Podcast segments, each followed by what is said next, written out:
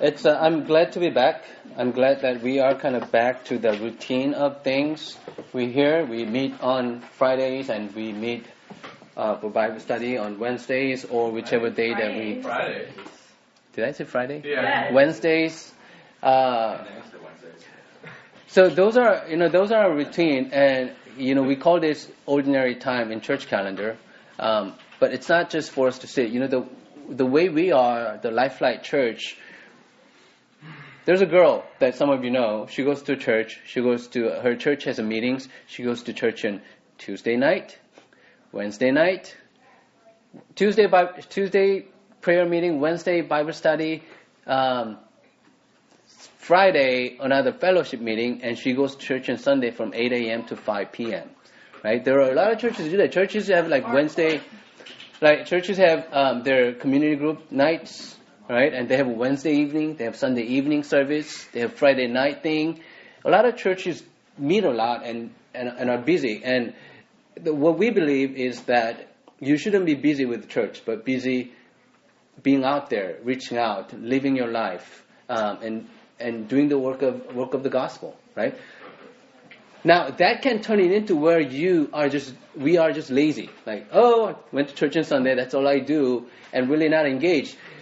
The reason that we do what we do and the way we do it is so that you are free and you have time to do the work.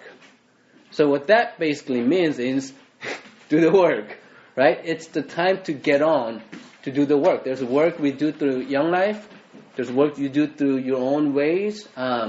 If you're not sure like what you want to do, what you should do, and how you want to be serving and working for the gospel, serving the gospel, then ask people around you, those who are been around longer, that are mature. Ask me, ask Josh, ask Esther, ask us, and we'd love to guide you where you are involved and serving fully.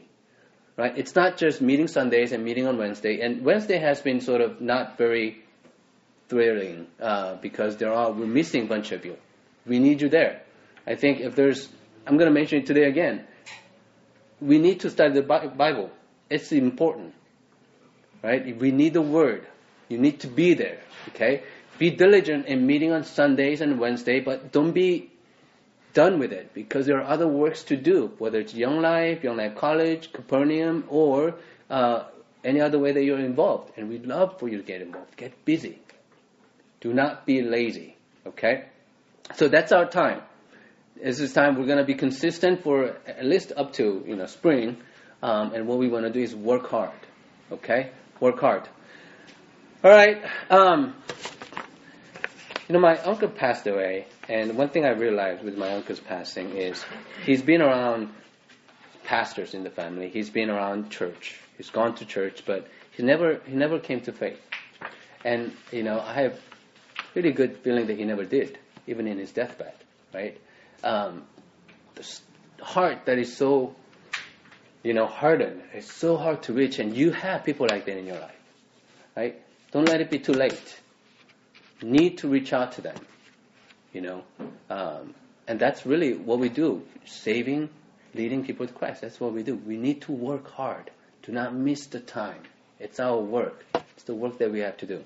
And that's a bit of what we're going to talk about today, so let's go ahead and look. We are at 1 Corinthians chapter 10, verse 14 to chapter 11, verse 1. Let's look at where we are real quick because, the things we've been reading, it's more interesting today because the passage that we have today kind of summarizes what Paul has been saying since chapter 8. We talked about this in previous Sundays too. Since chapter 8, Paul has been talking about what? Eating meat, right? Meat that had been sacrificed to idols. And you look at it, and if you want to open it up and go back to chapter 8, in verse 1, Paul says, "Now concerning food sacrificed to idols, we know that all of us possess knowledge. Knowledge puffs up, love builds up." He also said things like in verse 4, chapter 8, "We know that no idols in the world really exist, and that there is no God but one." And in verse 6, he says, "Yet for us there is one God, the Father, from whom all things and for whom we exist, and one Lord Jesus Christ, through whom are all things and through whom we exist." And some of the things he's going to mention, he's going to summarize all of these things he says in chapter 8. He also mentions again what he said in chapter 6, verse 12. All things are lawful for me. That's he's repeating what Corinthians are saying. But not all things are beneficial. All things are lawful for me, but I will not be dominated by anything. So we see that Paul sort of wraps up the theme that's been running since chapter 8, which is about eating meat that had been sacrificed to idols. But we know, since what we talked about, it's not just about eating meat, right? That's sacrificed to idols. There's more. It's about idol worshiping, because that's what's really going on in the deep end. And it's about Christians in Corinth, about their pride, arrogance, their sexual immorality, their self-serving, irresponsible behavior that Paul is pointing out. And we read about that, Paul's instruction on that and rebuke on that since chapter 8. So he's going to wrap all that up and kind of give a conclusion to this part. And what's coming up, we'll kind of have a mix of that, but it's a real good summary that he gives. So let's go ahead and read and see what Paul says. We're reading chapter 10, verse 14 to chapter 11, verse 1. So I read a verse and you read the next. Verse 14, therefore, my dear friends, flee from worship of idols.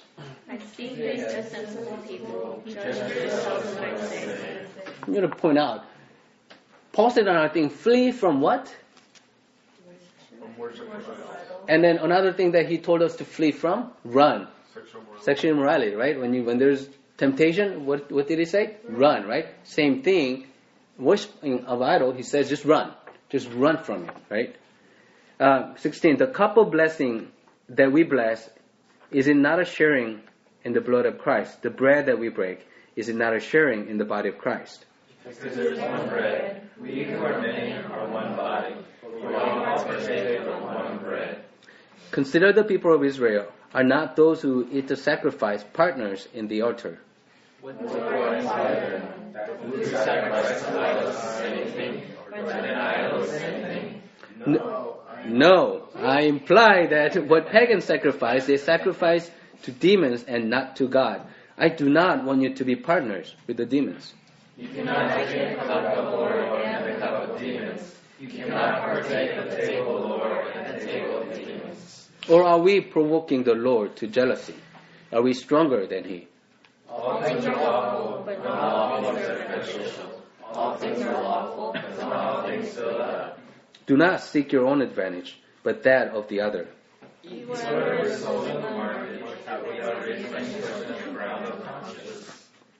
For the earth and its fullness are the Lord's. If an unbeliever invites you to a meal, you are supposed to go. Eat whatever is set before you without raising any question on the ground of conscience. But if someone says to you, this has been offered in sacrifice, then do not eat it, out of consideration for the one who informed you and for the sake of conscience. And in the other's conscience, not of your own. For why should my liberty be subject to the judgment of someone else's conscience? If I partake with thankfulness, why should I be denounced because of that for which I give thanks? So whether you drink or whatever you do, do everything for the honor of God. Give no offense to Jews or to Greeks or to the Church of God. Just as I was doing the right thing, everyone did not see my own advantage, Be imitators of me as I am of Christ. Let's pray.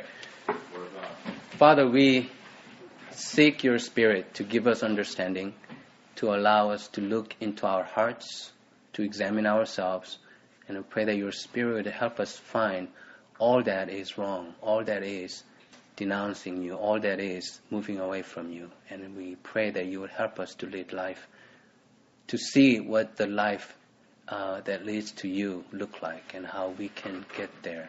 Pray the words that we're about to study will convict us, will challenge us, but with your help that we will be able to tackle that. And we pray that you will allow us to be giving thanks for the word and instruction. But give us wisdom to understand your words. In Jesus' name, amen. Amen. Well, we read it, so you can kind of see that Paul comes around in a circle to close out his discussion on this. He started with, now concerning the food, the meat offered to idol sacrificing, starts with chapter 8, verse 1, and he tackles back again on this when he comes around. That eat whatever is solid meat in verse 25. So it concludes. So you look at the structure of the passage, there are two parts. There's two parts. One, first one is from verse 14 to 22. The other one is verse 23 to 33. There are two parts, and you look at verse 14 to 22. This is a conclusion to the previous section, where we talked about this 2 weeks ago, where Israelites have their extra curriculum of idol worshipping. You know, when Moses went up to the Mount Sinai, they were down there having their extra curriculum of, oh, let's build a golden calf and worship this, right? And just to their history, and you're learning a lot about this in the book of Judges on Wednesday in the Bible study, right? So last passage we talked about says sin is craving of something other than God. And what that basically is, that is idol worshiping, right? So that's what Paul is saying and kind of concluding on that. And that's what Corinthian Christians were kind of meddling with, right? They weren't just going in to get meat in the temple. They were participating in idol worshiping, getting the steak dinner at the same time, and the dessert, they were having an orgy. And they were saying, all of this is fine because I'm a strong Christian and we have freedom in Christ. So, as sin is about craving something, Paul talks about, it really makes sense where Paul leads this conversation into the bread and the cup, which is the communion with God. And that's what we see in verse 16 and 17. It said, partners with Christ. The word partner here, this in Greek, is koinonia. And some of you heard it. It's a community. And what it basically means, the better translation of it is communion, being together, real intimacy together. So it's a communion with God, right? Communion with God, that's what he's talking about. Then he talks about the other table. There's a table of the Lord, the communion with the Lord, and the other table is about craving something else. And that is communion with the demons. That's in verse 19. So Paul is giving us actually really good visual imagery, right? There's a table of the Lord, and there are other tables. And these are table of demons. And we're looking around. And they're going around sipping and eating stuff from all these different tables. And Paul is saying here, you cannot do that, right? I mean, you ever been on a...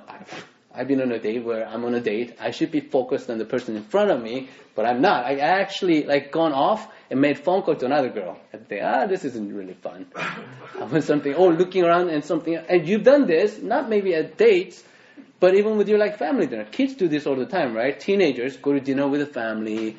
They don't want to be there. They're looking around. What else can I do? They're on their phone, doing stuff because they don't want to be there. They're doing something else. They desire something else. They crave something else. So the scenery here, table of the Lord, and there are other tables, and these are table of demons. And Paul is saying, you cannot do that, right? You can't do both. It's either table of the Lord or other tables, table of demons. You can't do that. And he's saying, you're upsetting God because God is jealous God. And he's saying, are you sure you want to go this route? And he refers to, in verse 18, what he said previous verses, which is, remember Israel, what they did? When they looked around and, went to the table of demons, what happened to them? A bunch of them died, and there's a destroyer came out and killed them a lot, and you don't want to mess with this. And you look at Judges, what happens when Israelites engage in idol worshipping and not worshipping God? What happens? They get enslaved. Yeah, they get enslaved. They suffer, right? So Paul is saying, you can't do that. Right? You don't want to go that route. You know what had happened in history. So look at verse 23 and 33. That's another section. And this section actually closes out the whole thing from chapter 8 to this part, right? To end of this section. And verse 23, 32, 33, which is the part 1. You see how I made sections of that so that you can easily see.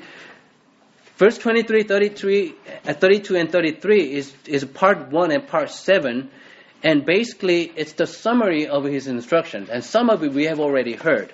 He's summarizing all the stuff that he's instructed.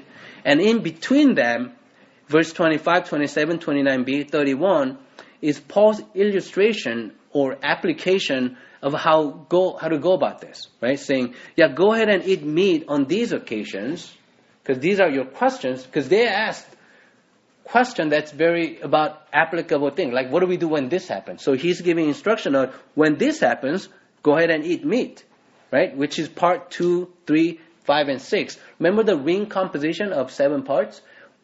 Where is the focal point, the point of the whole thing?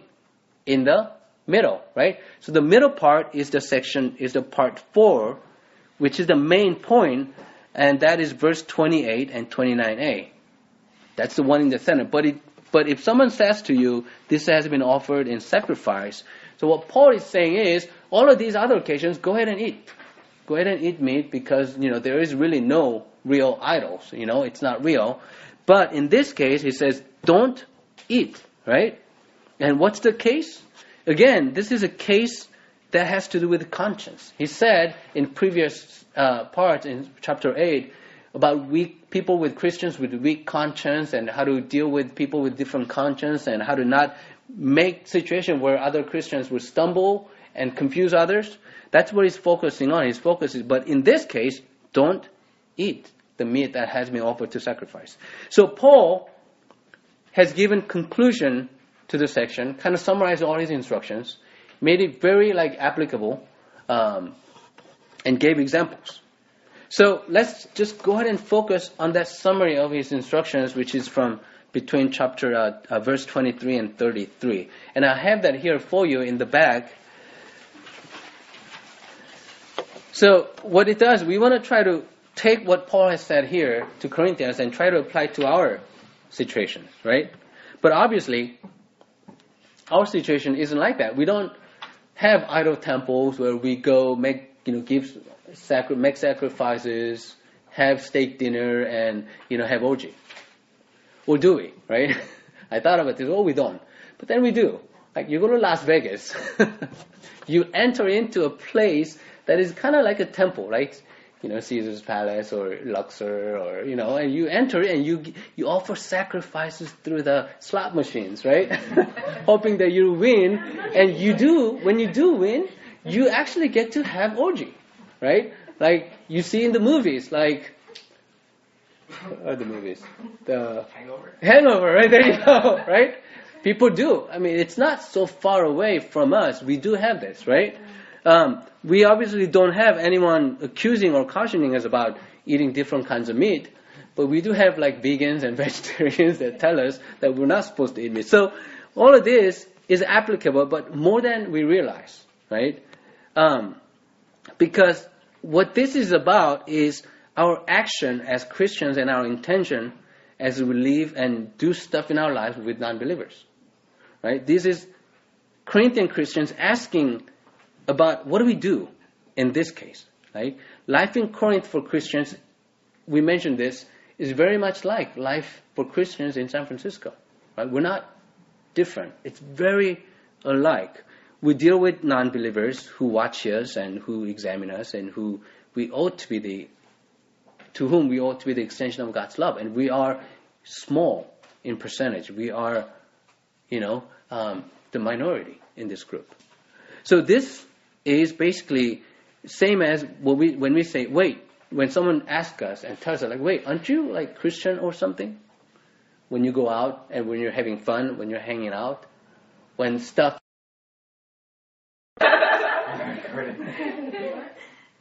Start from the beginning. So I missed some stuff there. Okay, that's okay. So it's not an easy stuff. It's not simple. So some people take the easy way. And what we know is there are two groups.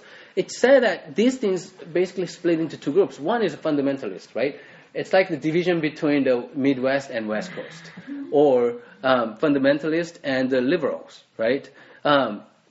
You either completely move away from everything. You don't hang out with Christians. You send your kids to homeschool, Christian college. You stay in church. You hang out with your church friend only, right? There are these people, and there are other people who say, I'm going to hang out with everybody and do everything because we're free in Christ, right? Kind of like the Corinthians, I'm going to do everything. In West Coast, that's who we find. They say they're Christians, but they go out and do everything. They're hanging out on Sundays, doing stuff on Sundays. They go out to parties and these fundraising things, which is basically another excuse for parties. And your friends do these things. Even though they're saying Christians, they said, well, it's okay. Jesus saved us. Jesus forgives our sins. We can do this stuff. So we are either split into two groups, which is not good, which is, just being lazy, right? Which is because in the end, neither group really shares anything about the gospel, right? Fundamentally, it doesn't share anything about God's love. They're always judging from a distance. Liberals don't tell people about sin. They say, I don't want to offend people if I tell them about any sin. And I don't want to feel bad because I'm engaged in it. I don't want to say these are sin. I don't want to talk about sin. So neither group really shares anything about the gospel, and they're just lazy. Because it's hard and it's not easy. But this is what Paul is instructing us. So let's deal with the questions. When we ask, should I, can I, must I? Paul gives us at least 5 questions for us to deal with. And you have that here. Summary of Paul's point. And first one, before we even talked about is it beneficial, is it allowed? Right? We have to know that. And Paul talked about is it lawful? And basically that's saying, is it allowed? Because Corinthians are saying, we can do whatever we want. Right? And which is very immature. Like you hear junior high schoolers saying this, like, I'm free. I'm free from elementary school. They think they can do anything. Like Josh knows this. They're most obnoxious kids, right? And they realize, it's not so. It's not, I still live in my parents' house. Who has the authority? Parents do, right? Junior high kids come and I can do whatever I want. Like, no, you don't. As long as you live in my house, you live by my rules. So it's a question of whose authority do we live under, whether it's like lawful stuff, state laws, whether it's house rules, company rules, school rules. Is it lawful? Is it allowed for us to do? Right? Because we just don't have freedom. We have responsibilities and stuff, right? College kids, you go off to college. I asked a few new college, like, what's so different about college? And they say, I don't have to go to school all the time. I can only go like on Tuesdays and Thursdays. I have freedom. Right? So the question we ask is it allowed? Right? And also in Bible, what does it say in the Bible? Is it lawful in the Bible? If it says, no, you can't do this, then don't. And if it doesn't say in the Bible, like smoking joints, doesn't say in the Bible, right? But it's illegal. But what if you're in Colorado, right? One thing that Paul says is here, look at verse 27. He says, if an unbeliever invites you to a meal and you are disposed to go, eat whatever is set before you without raising any question to the ground of conscience. We have conscience. So Paul is saying, use your conscience. God give us conscience. Is this a good thing for you? Should you do this? Right? Use our conscience. Whose authority is over us? What does it say in the Bible? And when that's all done, you've checked all of that, then we ask the question, which Paul is asking, is it beneficial? Right? Is it good for us? Is it beneficial for us to watch this movie? Is it beneficial for us to listen to this kind of song and go to this kind of band concert, go to this kind of party, hang out with this kind of people, take this job, date this person? Is it beneficial? Once you have tackled the issue, like, is it allowed? Okay, it's allowed. But is it beneficial, right? Things, there are things that are sinful and illegal, and then there are things that are just downright stupid, right? People do, I can't do that. But that's stupid. Why are you doing it, right? Is it beneficial for us? And not just for you, because the second question is, what about others? Does it build others up? Especially within the community, does it benefit others that you do this? That means, which is really the big question, is it loving thing to do? Is it loving? Does my action care for others or just me? Is it about my own selfishness, my own happiness, my own freedom? Or is it about others, caring for others, loving others? Right? People who smoke around children, I hate them. And I can't say anything because they're allowed to do it. It's not illegal. They're not supposed to. You can call the police. I called police before. In some places, like, there are certain distance away from the building. Seriously, I have. I seen a mother on 30th Street. Good. I like you around. I like you to be around whenever I'm around. Right? I don't like that either. These people, right? They say, well, I'm not breaking any law. Right? The question is it beneficial? I don't care. I only do like smoke once a month, right? It doesn't hurt me in any way. But is it loving for these children that are near you, or people cursing, like near children? At some point, because we have to factor in the other people. Like, is what I do, is it loving to others? That's what Paul is saying. For, does it confuse people?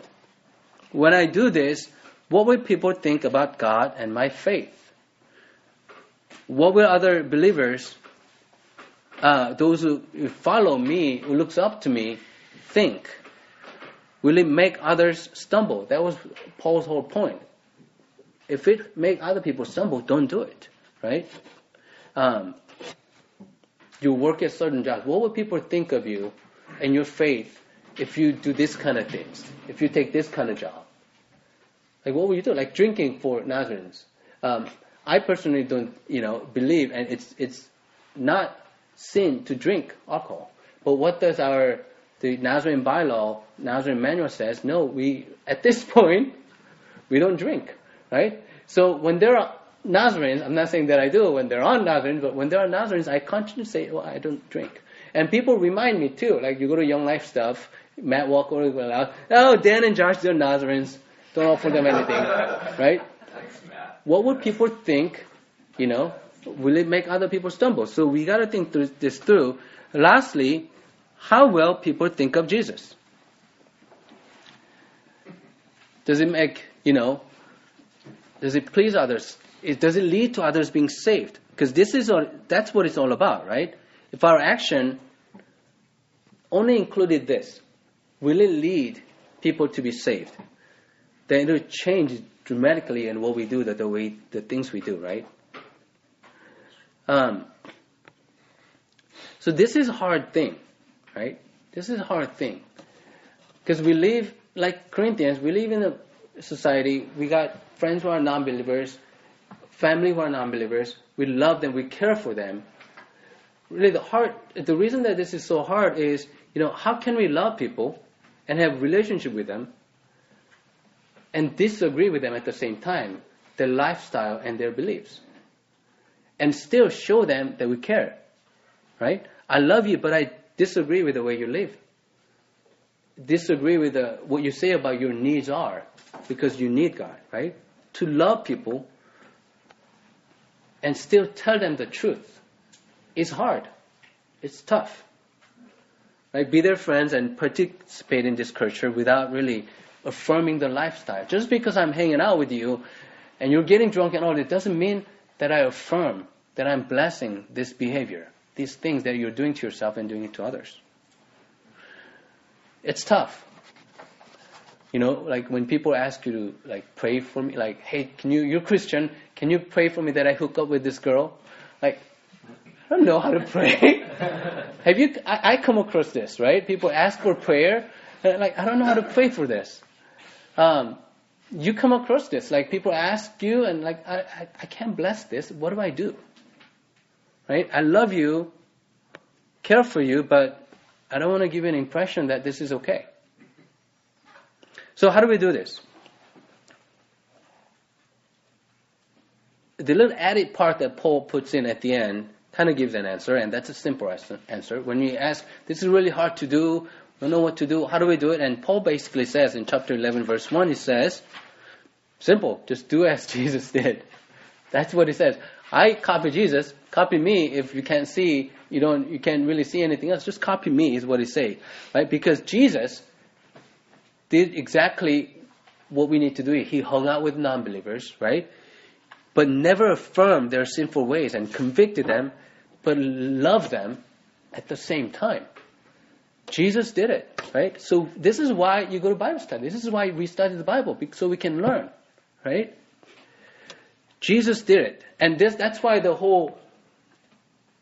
mission or our slogan is, we are a community that are learning to live and love like Jesus, because Jesus did, and we want to learn from Jesus.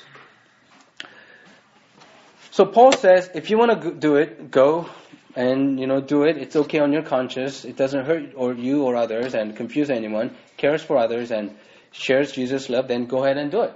If all this qualifies, then do it. If not, don't do it.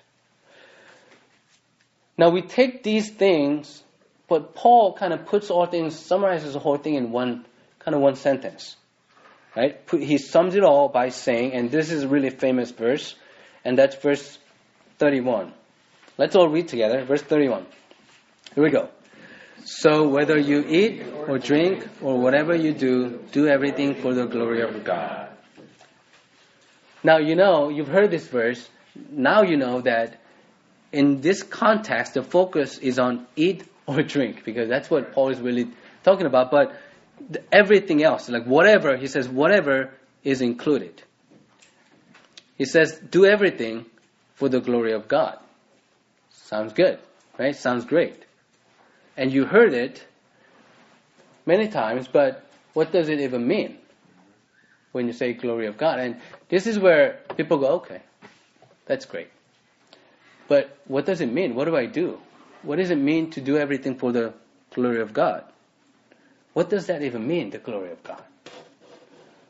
Glory of God is mentioned so often in the Bible, and it's huge, right? We know that God holds the glory. It's mentioned 275 times in the Bible, throughout Old Testament, New Testament. And when we say glory, and we covered this earlier, but it means very different things. We don't have a complete understanding of what is really the glory of God, because we can't see it, and it's so vast. But we can put words like splendor, beauty, magnificence. All the songs we sing has these words, right? Radiance, weightiness, transcendence, holiness, honor, excellence, majesty. All of this describe God's glory. And we know what happens when people encounter the God's glory, right? People worship, they're in wonder and awe and fear and conviction and repentance all at the same time. This is the glory of God. So we don't really have a complete understanding of what the glory of God is, but we get kind of what it is. It's just that awesomeness of God that is beyond understanding. We know that. So the question is, how do I, in stuff of my life, glorify God? And how important is this glory of God? Paul mentions here, I'm copying Jesus, learn from Jesus. And you look at Jesus' life, this is how we can know that he lived a complete life that's glorifying God. And so much that Paul mentions, and in the writers in the New Testament, that Jesus was the radiance of God's glory. He is the image of God's glory. Jesus was, because his life was all about God's glory. But still, the talk about God's glory is kind of distant. Don't you agree? If we were in a larger church, and people were listening, and if I says do everything for God's glory, this is when people go, all right. Their kind of heads comes down, because they, that's kind of, I don't know. Because when we're talking about God's glory, I think this is one of the worst misunderstanding of our faith, and I'll explain further on this, is that it's either living for God's glory or living for my happiness. It's one or the other. And I say that's misunderstanding, and I explain a little bit more on that. It's either my pleasure, because I hate the word happiness. Are we supposed to be happy in this life? No, I love I mentioned, you've seen the HBO series of Vikings, right? The little son, his son comes and, I don't know, I want to figure out what makes me happy in life. And father smacks him and goes, who told you you're supposed to be happy? Right? I hate the word happiness, because, you grow up, you kind of know that, there's no happiness in life. It's kind of naiveness, but at the same time, may not be using the word happiness, but we seek pleasure. People seek pleasure, and that's what people live for, pleasure. I get pleasure out of achieving this, doing this, having this, right? Or some people completely go zen and say, I don't have a pleasure of anything, I'm content with everything. But at the same time, that's your pleasure, right? being zen and not being content with everything, like not desiring anything. But that, yeah, that's a pleasure. So the misunderstanding is when we think, when we hear the word live for the glory of God, oh, okay, so this is like doing church stuff, reading Bible, going to church, doing Young Life and all this boring stuff. And you think, what about me? What about my life, right? Here's how I understand it. Let me set the ground on this. First, glory of God is huge because it's a central importance in the universe. That Jesus died on the cross, not for your sins, not for our sins, but for the glory of God. If you haven't heard that, let that sink in. Jesus died for glory of God, not your sin. Nowhere in the Bible where Jesus says, let me take up this cross so that all these people will be sinless. He doesn't say that. What does he say? Especially in the Capernaum and in the Gethsemane, he says, let this cup to me. For who? For what? For the glory of God. That's how important it is. Jesus died on the cross for the glory of God. Everything in this universe is about the glory of God. Secondly, we are made to glorify God. That's why we were made. That's why we were created. And you look at especially the Psalms. Psalm has such great theology. Like read Psalms every day. It gives you such a great theology. And repeatedly it says, we were made for what? For His glory. For His glory. To praise His glory. That's what we're made for. Then you say, well, what about my life? What about my pleasures? Because I want to be happy, I want to be wealthy, I want to be healthy, and I want to be smart, and I don't want to be broke, and, you know, I want to live in a big house and all that. What about my pleasure? How do I glorify God if I'm, you know, if I'm not doing well? Like if I'm broke and I'm sick, I'm doing really bad. How do I thank God and praise God? How can my life be about glorifying God when I'm broke? When things aren't going so well. I met with someone this week, and his life wasn't going so great. It's like, it's not good for me. I don't know how to go to God. I mean, you know, right now I need to focus on getting my life better. And then I have reason to praise God. I told him, you know, that's just bad theology. Because you're not going to God when you need God the most. And you look at other religions, that's how other religions are, like, praise God when He gives stuff. Curse God if He doesn't. Right? That's other religion. But our belief is that we go to God when we need the God most because He's constantly there. So, is it the question of picking either God's glory or my pleasure? And I want to say, when we pick our own pleasure, that's when we usually sin. Don't you agree? That's when we usually sin. We move around to other tables. That's what we talked about. There's table of the Lord. And when we are not satisfied in communion with God, we look for other tables. We look for other tables. So we choose what we think will make us happy and not glorify God. But then again, are we really happy? Like, are we really happy if we just get a house, get a job, have a family, have, you know, iPhone, iPad, you know, have children who are successful, retire good. Are we happy then? Are we really? Does that make people happy? No. I mean, you look at... That's a chair! Well, you know, I don't even need to mention. Look at celebrities who's getting counseled, who's got drug issues, who's committed suicide. Are they happy? I mean, look at, you know, celebrities, musicians, people who kill themselves. And they have everything. You know, it's, you know, they're miserable, depressed, people who have all these things, suicidal. They're going to counselors, they're getting therapy, they're taking pills, and, you know, they say, well, I'm not happy, then have you tried these things, you know? And they, you know, I tried sex, tried drugs, tried friendship, tried, you know, having family, having kids, try making money, try buying a new house, try buying new cars, try having pets, all kinds of like 10 cats or dogs. I tried all these things. Does that make people happy? No. So, because here's why. We're going to close with this. Glory of God is our happiness. Because when we are pursuing the glory of God, we're doing what we're created to do. That's what we're made to do. If we glorify God, we'll be happy. If we don't, we'll be miserable. We'll have all this stuff, but that's not what we're created to do.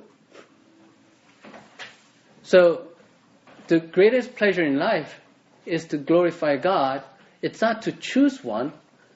It's not to say, I want to be happy. It's not to say, I want to glorify God, but I want to be happy too. It's, I want to glorify God so that I can be happy.